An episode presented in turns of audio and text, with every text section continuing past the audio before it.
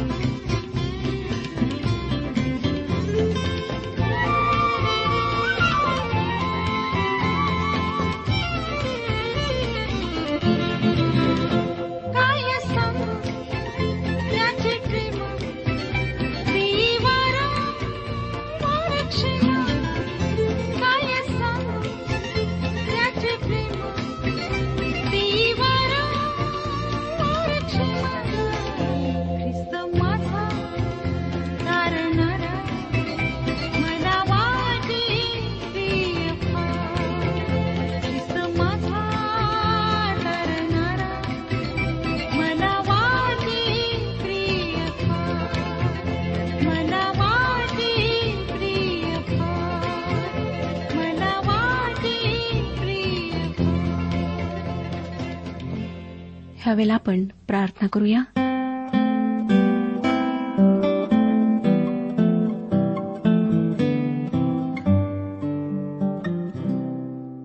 पवित्र प्रभू ह्या क्षणी आम्हाला तुझ्या स्पर्शाची गरज आहे.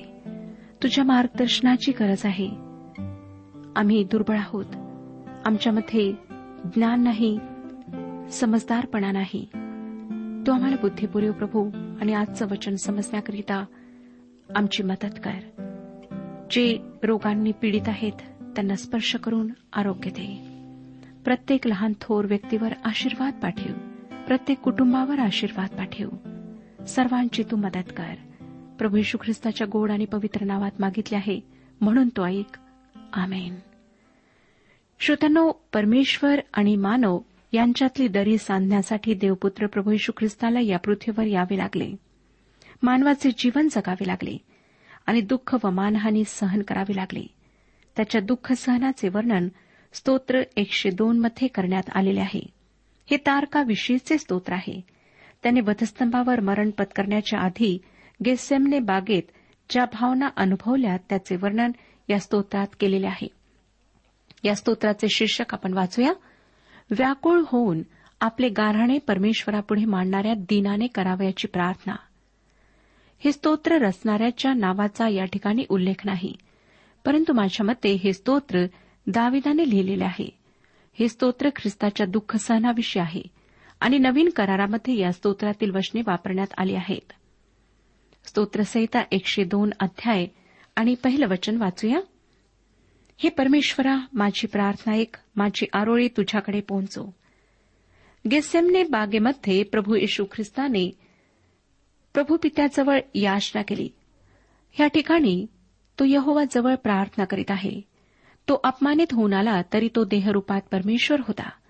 उत्पत्तीच्या पुस्तकात आम्हाला लक्षात घेण्यासारखे विधान आढळते. उत्पत्तीचे पुस्तक एकोणीस अध्याय चोवीसावं वचन. तेव्हा परमेश्वराने सदम व गमोरा यावर गंधक व अग्नी यांचा वर्षाव आकाशातून केला. दुसऱ्या शब्दात पृथ्वीवरील यहोवा स्वर्गातील यहोवाला न्याय प्रगट करण्यास सांगत आहे.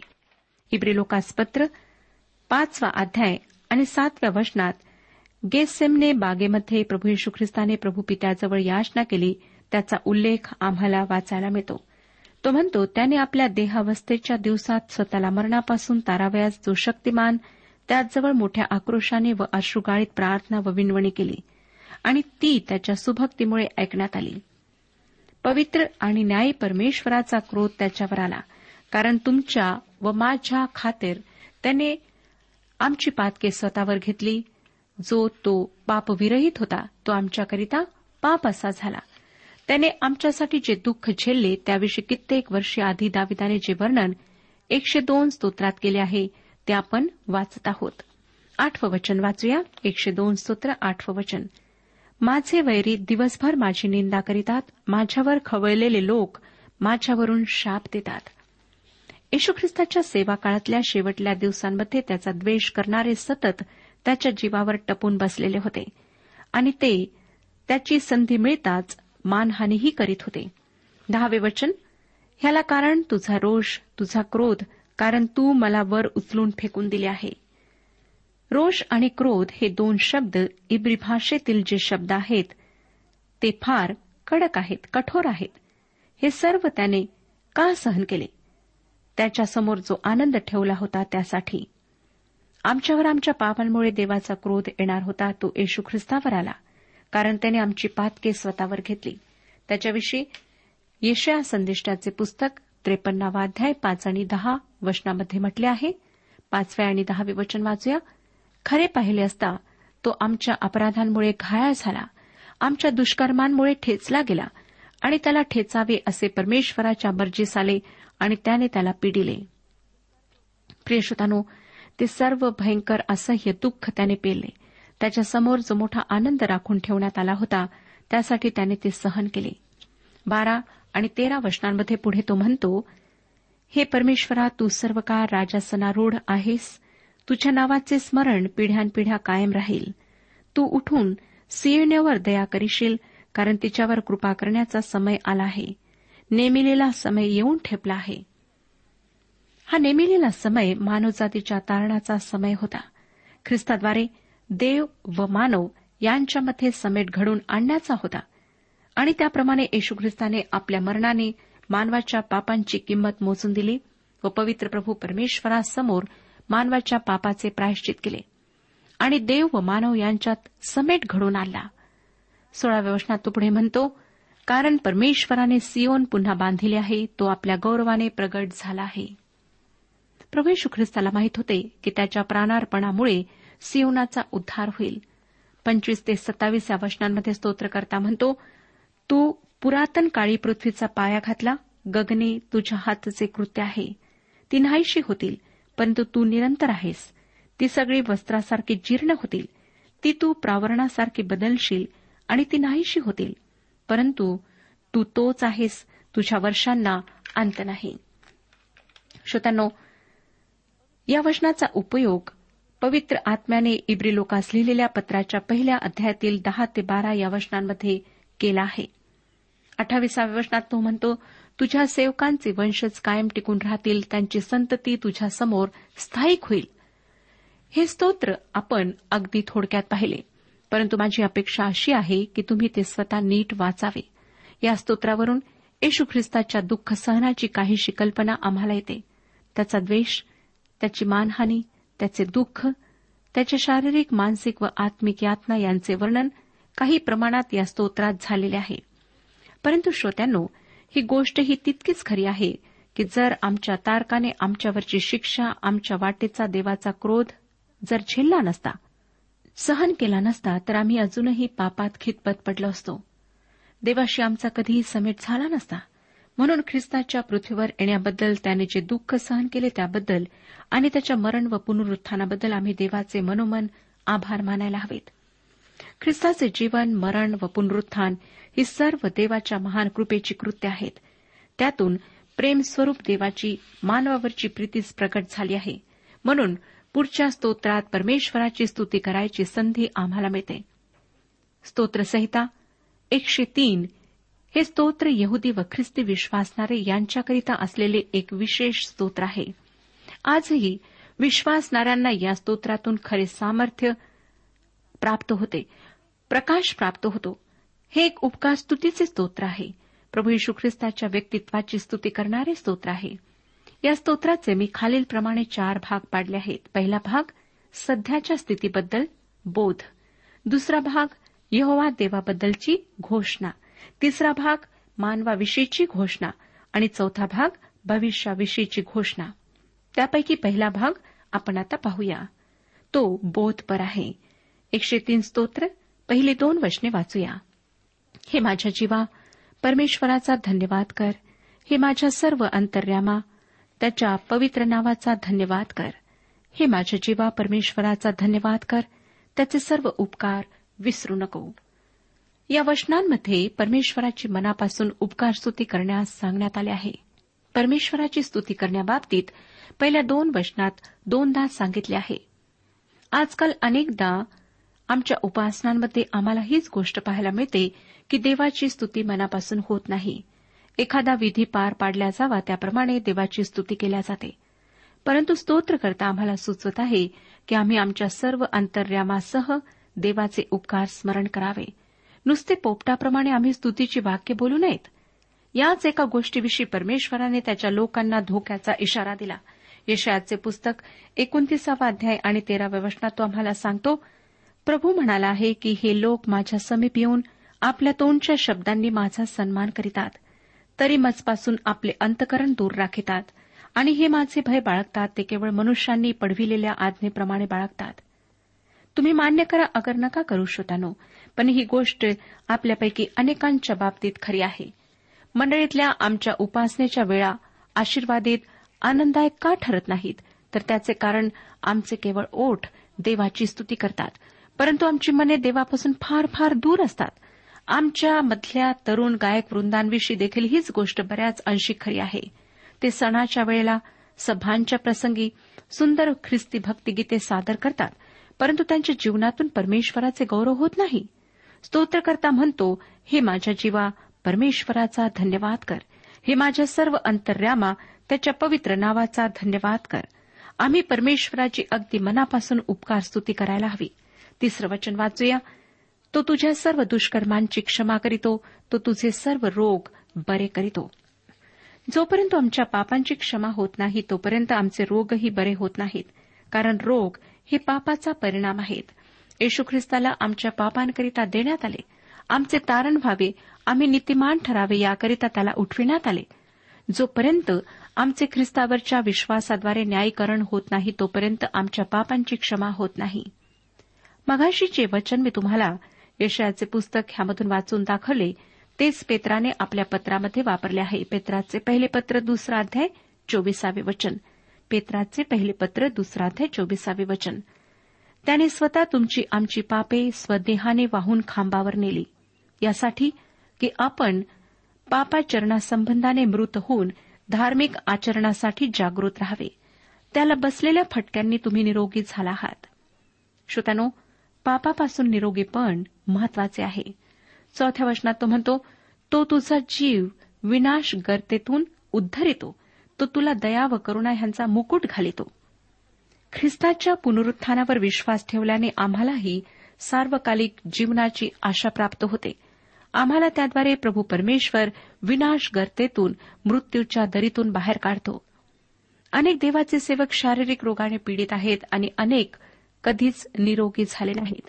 त्यापैकी पॉल एक होता ज्याच्या शरीरात एक काटा रुतवून ठेवण्यात आला होता. पण त्याला आरोग्य प्राप्त झाले नाही. फॅनी क्रॉस्बी मरूपर्यंत आंधळी होती. जॉन मिल्टन आंधळा होता. ह्या लोकांविषयी काय? त्यांना देवाने आरोग्य दिले नाही म्हणून आपण असे म्हणाल काय? की त्यांच्यामध्ये काहीतरी गडबड होती? आरोग्य प्राप्त होणे एक विलक्षण बाब आहे परंतु नेहमीच परमेश्वर तसे घडू देत नाही. लक्षात ठेवा की देवाच्या काही निवडलेल्या सेवकांना देवाने त्यांच्या आयुष्यात कधीच आरोग्य दिले नाही. आता तो पुढे पाचव्या वचनात काय म्हणतो पहा? एकशे तीन. स्तोत्र पाचवे वचन. तो तुझे आयुष्य उत्तम पदार्थांनी तृप्त करीतो म्हणून तुझे तारुण्य गरुडासारखे नवे होते. परमेश्वर सतत त्याच्या पवित्र वचनांच्याद्वारे आमच्या आत्म्याचे पोषण करीतो ज्यामुळे आम्हाला नवे सामर्थ्य प्रतिदिनी प्राप्त होते. पण तो स्वर्गीय मानना म्हणजे पवित्र शास्त्रातील वचन. यांनी जर आम्ही आमच्या आत्म्याचे पोषण केले नाही तर त्याची उपासमार तर होईलच पण त्याचा परिणाम आमच्या संपूर्ण जीवनावर होईल. देवाच्या वचनाचे अन्न आम्हाला सामर्थ्यासाठी आवश्यक आहे. प्रियश्रोत्यानो आपण एकशे तीन या स्तोत्राचे पहिले दोन भाग पाहिले. आम्ही देवाच्या कृपेचे वर्णन पाहिले. खरोखर परमेश्वर देवाची कृपा आघात व अथांग आहे. ती फक्त ख्रिस्त येशूच्या मरण व पुनरुत्थानातूनच सिद्ध होत नाही तर आमच्या दैनंदिन जीवनातही सिद्ध होते. आम्ही त्याच्या कृपेची कृत्य जाणण्यासाठी आमच्यावर ओतलेले आशीर्वाद लक्षात घेण्यासाठी आमचे अंतर्चक्षू उघडायला हवेत. ख्रिस्ताच्या मागे जायला हवे. देवाच्या आज्ञांचे पालन करायला हवे. तरच परमेश्वर किती चांगला आहे याचा पदोपदी आम्हाला अनुभव येईल. आता परमेश्वर आम्हाला आमच्या पापांची क्षमा करतो तो आमचे सर्व रोग बरे करतो तो आम्हाला मृत्यूपासून सोडवितो तो आम्हाला दया व करुणा यांचा मुकुट घालतो. त्याच्या कृपेची ही सर्व कृत्ये आम्ही पाहिलीत. आता आपण सहाव्या वचनापासून पुढे पाहूया. एकशे तीन स्तोत्र सहा आणि सात वचन वाचूया. जाचलेल्या सर्वांकरिता परमेश्वर नीतीची व न्यायाची कृत्ये करीतो. त्याने आपले मार्ग मोशेला आणि आपली कृत्ये इस्रायलाच्या वंशजांना विदित केली. परमेश्वर न्यायी व नीतिमान असल्यामुळे त्याला अन्याय व अनिती यांचा वीट आहे. म्हणूनच तो आपल्या सामर्थ्याने जे जाचलेले आहे त्यांच्याकरिता नीतीची व न्यायत्वाची कृत्य करीतो. परमेश्वराने मोशेला त्याचा मार्ग विदित केला परंतु जे काही इस्रायली लोकांनी पाहिले ते सर्व चमत्कार होते. त्यांच्याजवळ समज नव्हती. आज सुद्धा असे बरेच लोक आहेत जे सत्य थोडे बहुत समजतात पण देवाच्या मार्गावर येत नाहीत. श्रोत्यानो पवित्र शास्त्र आम्हाला सांगते की परमेश्वर आम्हाला पुढे होणाऱ्या गोष्टी सांगतो. तो आम्हाला त्याचे मार्ग विदित करतो. यासाठी की आम्ही त्याच्याच मार्गात चालावे. स्तोत्रसहिता पंचवीस अध्याय आणि चौदाव्या वचनात पवित्र शास्त्र आम्हाला सांगते परमेश्वराचे रहस्य त्याचे भय धरणाऱ्यांबरोबर असते आणि तो आपला करार त्यांना कळवेल. परमेश्वराची इच्छा ही आहे की आम्ही त्याचे मार्ग समजून घ्यावेत. म्हणजे आम्ही त्याच्या मार्गात चालू शकू. परंतु आमच्याजवळ परमेश्वराचे मार्ग दाखविणारे विदित करणारे पवित्र शास्त्र असले तरी ते समजून घेण्याचा आम्ही प्रयत्न करीत नाही. आम्ही परमेश्वर काय चमत्कार करतो किंवा करेल याकडेच लक्ष लावण्याचा प्रयत्न करतो. आणि जर चमत्कार दिसला तरच आम्ही त्याला नमस्कार करतो. परंतु आम्हाला परमेश्वराच्या वचनात दाखविण्यात आलेले परमेश्वराचे मार्ग जाणून घेऊन त्याप्रमाणे चालण्याची गरज आहे.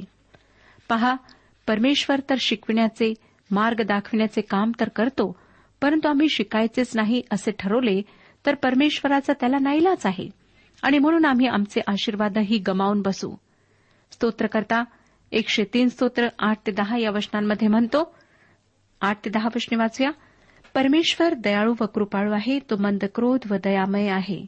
तो सर्वदाच दोष देत राहणार नाही. तो आपला क्रोध सर्व काळ राहू देणार नाही. आमच्या पातकांच्या मानाने त्याने आम्हाला शासन केले नाही. त्याने आमच्या दुष्कृत्यांच्या मानाने आम्हाला प्रतिफळ दिले नाही. श्रोत्यानो परमेश्वर खरोखर दयाळू व कनवाळू आहे. तुम्ही क्षणभर थांबून त्याच्या दयेविषयी व मानवाच्या अपराधांविषयी विचार करा. जर अत्यंत पवित्र असलेल्या आमच्या प्रभू परमेश्वराने मानवाच्या पापांबद्दल त्याच मानाने शिक्षा केली असती तर या पृथ्वीवर आज फारच थोडे लोक शिल्लक राहिले असते. मानवाची अन्यायकारी कृत्ये त्याची अनिती व त्याचा अत्याचार त्याचे परमेश्वराला धिकारण्याचे भयंकर पाप आणि त्याची हाव त्याची दुष्ट प्रवृत्ती याबद्दल जर परमेश्वराने मानवाला त्याच्या योग्य प्रमाणात शिक्षा केली असती तर पृथ्वीवर कोणी शिल्लकच राहिले नसते आणि यावरूनच सिद्ध होते की परमेश्वर मंद क्रोध आहे. तो आमच्या पापांच्या मानाने आम्हाला शिक्षा करत नाही. उलट त्याने आमचा ख्रिस्त येशूच्याद्वारे उद्धार केला. आज आम्हाला देवाच्या कृपेची गरज आहे. स्तोत्रकर्ता परमेश्वराच्या या कृपेच्या जाणीवेने अगदी भारावून गेला आहे. तो अकराव्या वचनात म्हणतो कारण जसे पृथ्वीच्यावर आकाश उंच आहे तशी त्याची दया त्याचे भय धरणाऱ्यांवर विपुल आहे. श्रोत्यानो आम्ही जीवधारी प्राणी हवेशिवाय जगू शकतो का? नाही ना? परमेश्वराची दया आमच्याकरिता हवे इतकीच आवश्यक आहे. आणि आपण हवेला पाहू शकत नाही पण तिचे अस्तित्व आम्हाला वाऱ्याच्या झुळकेने किंवा पानांच्या हल्ल्याने जाणवते. तसेच परमेश्वराच्या दयेचेही आहे. जशी हवा संपूर्ण पृथ्वीला व्यापून आहे तशी परमेश्वराची दया त्याचे भय धरणाऱ्यांवर विफुल आहे. स्तोत्रकर्ता खरोखर परमेश्वराच्या कृपेच्या जाणीवेने फार कृतज्ञ झाला आहे. तो बाराव्या वचनात म्हणतो पश्चिमेपासून पूर्व जितकी दूर आहे तितके त्याने आमचे अपराध आमच्यापासून दूर केले आहेत. याचाच अर्थ असा की परमेश्वराने आमचे अपराध फार फार दूर केले आहेत. आमच्या अपराधांची टोचणारी जाणीव त्याने दूर केली आहे आणि आम्हाला पाक्षमेचा आनंद त्याने दिला आहे. आता तेरा आणि चौदा वचनांमध्ये तो काय म्हणतो पहा? जसा बाप आपल्या मुलांवर ममता करीतो तसा परमेश्वर आपले भय धरणाऱ्यांवर ममता करीतो. कारण तो आमची प्रकृती जाणतो. आम्ही केवळ माते आहो हे तो आठवितो. श्रोत्यानो तुमच्यापैकी अनेक जण देवाला आशीर्वाद न दिल्याबद्दल दोष देत असतील. परंतु पवित्र शास्त्र परमेश्वराचे आशीर्वाद प्राप्त करण्यासाठी काही अटी आमच्यासमोर ठेवते. त्यापैकी एक आहे परमेश्वराचे भय धरणे. आणि या परमेश्वराला दोष देणाऱ्या लोकांना मला विचारायचे आहे काय तुम्ही तुमच्या प्रत्येक कृती व विचाराबाबत परमेश्वराचे भय धरता? कोणताही निर्णय घेण्यापूर्वी किंवा कोणतीही कृती करण्यापूर्वी त्याविषयी परमेश्वराची काय इच्छा आहे हे जाणण्याचा तुम्ही प्रयत्न करता काय? पवित्र शास्त्र या स्तोत्रातून आम्हाला सांगते की परमेश्वराची दया त्याचे भय धरणाऱ्यांवर विपुल असते. त्यांच्यावर तो पित्याप्रमाणे ममता करतो. परमेश्वर जाणतो की आम्ही धूळ आहोत आणि धुळीचे जेव्हा एकावर एक थर होतात तेव्हा ती माती असते. होय श्रोतानो आम्ही माती आहोत. हेच मानवाचे खरे चित्र आहे. एकशे तीन या स्तोत्राच्या नवव्या वचनापासून ते सोळा वचनापर्यंत मानवाविषयी घोषणा आहे. आता हा स्तोत्रकर्ता मानवाच्या संबंधात चौदा ते सोळा या वचनांमध्ये काय म्हणतो ते आपण वाचूया. चौदा ते सोळा वचने वाचूया. कारण तो आमची प्रकृती जाणतो आम्ही केवळ माती आहोत हे तो आठवितो.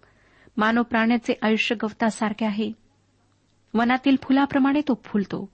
वारा त्यावरून गेला म्हणजे ते नाहीसे होते आणि त्याचा त्या ठिकाणाशी पुन्हा संबंध येत नाही.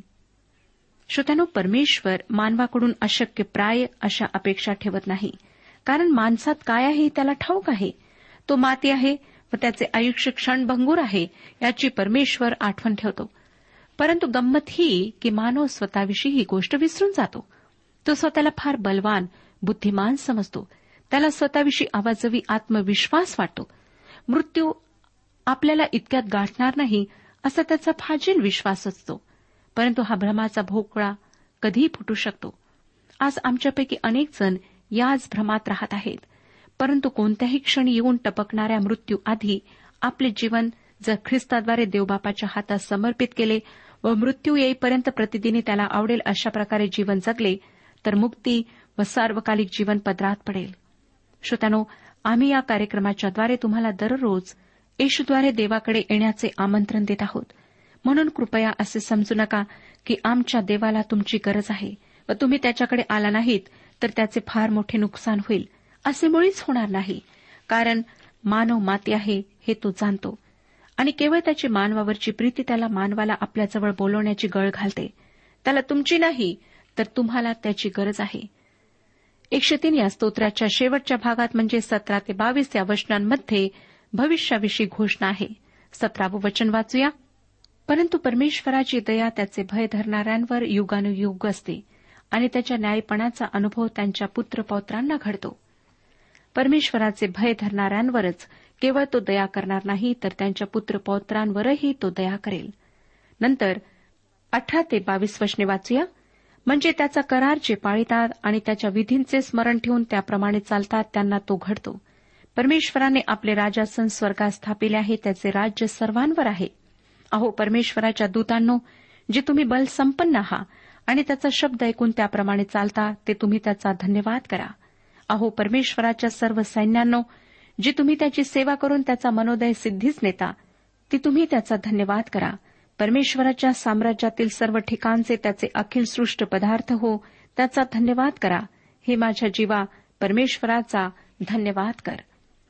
श्रोतानो जेव्हा संपूर्ण सृष्टीतील जीवधारी प्राणी संपूर्ण सृष्टी परमेश्वराचा धन्यवाद करतील तेव्हा ते दृश्य खरोखर फार सुंदर फार मनोहर असणार आहे.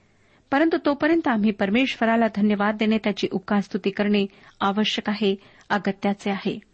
मला आपणाला विचारू द्या की काय आपण ह्या जिवंत परमेश्वराला जाणता ओळखता? काय ख्रिस्ताच्याद्वारे आपला त्याच्याशी संबंध स्थापित झालेला आहे? लक्षात ठेवा श्रोत्यानो फक्त येशू ख्रिस्ताच्याद्वारेच आपण ह्या जिवंत परमेश्वराजवळ येऊ शकता त्याच्याशी आपला संबंध स्थापित करू शकता. दुसरा कुठलाच मार्ग नाही.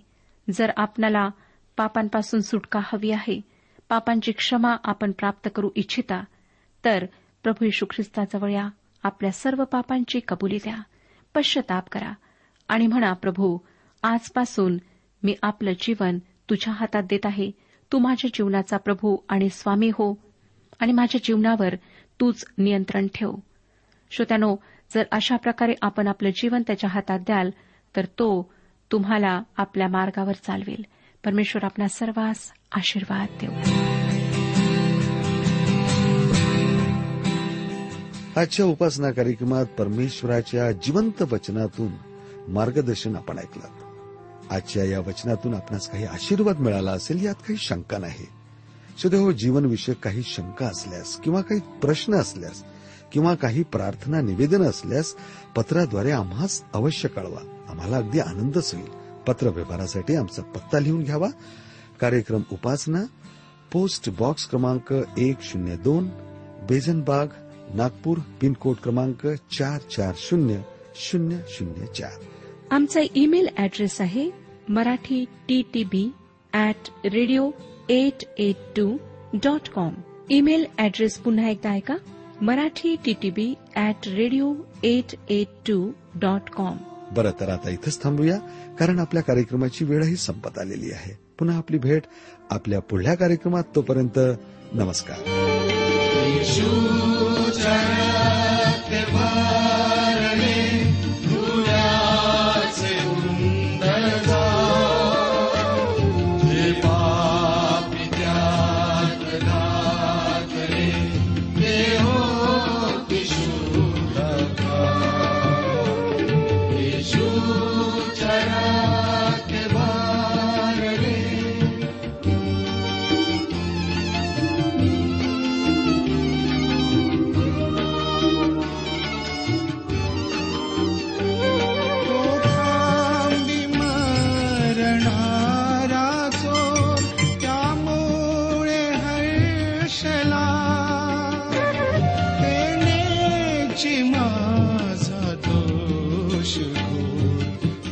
पुसेल सगळा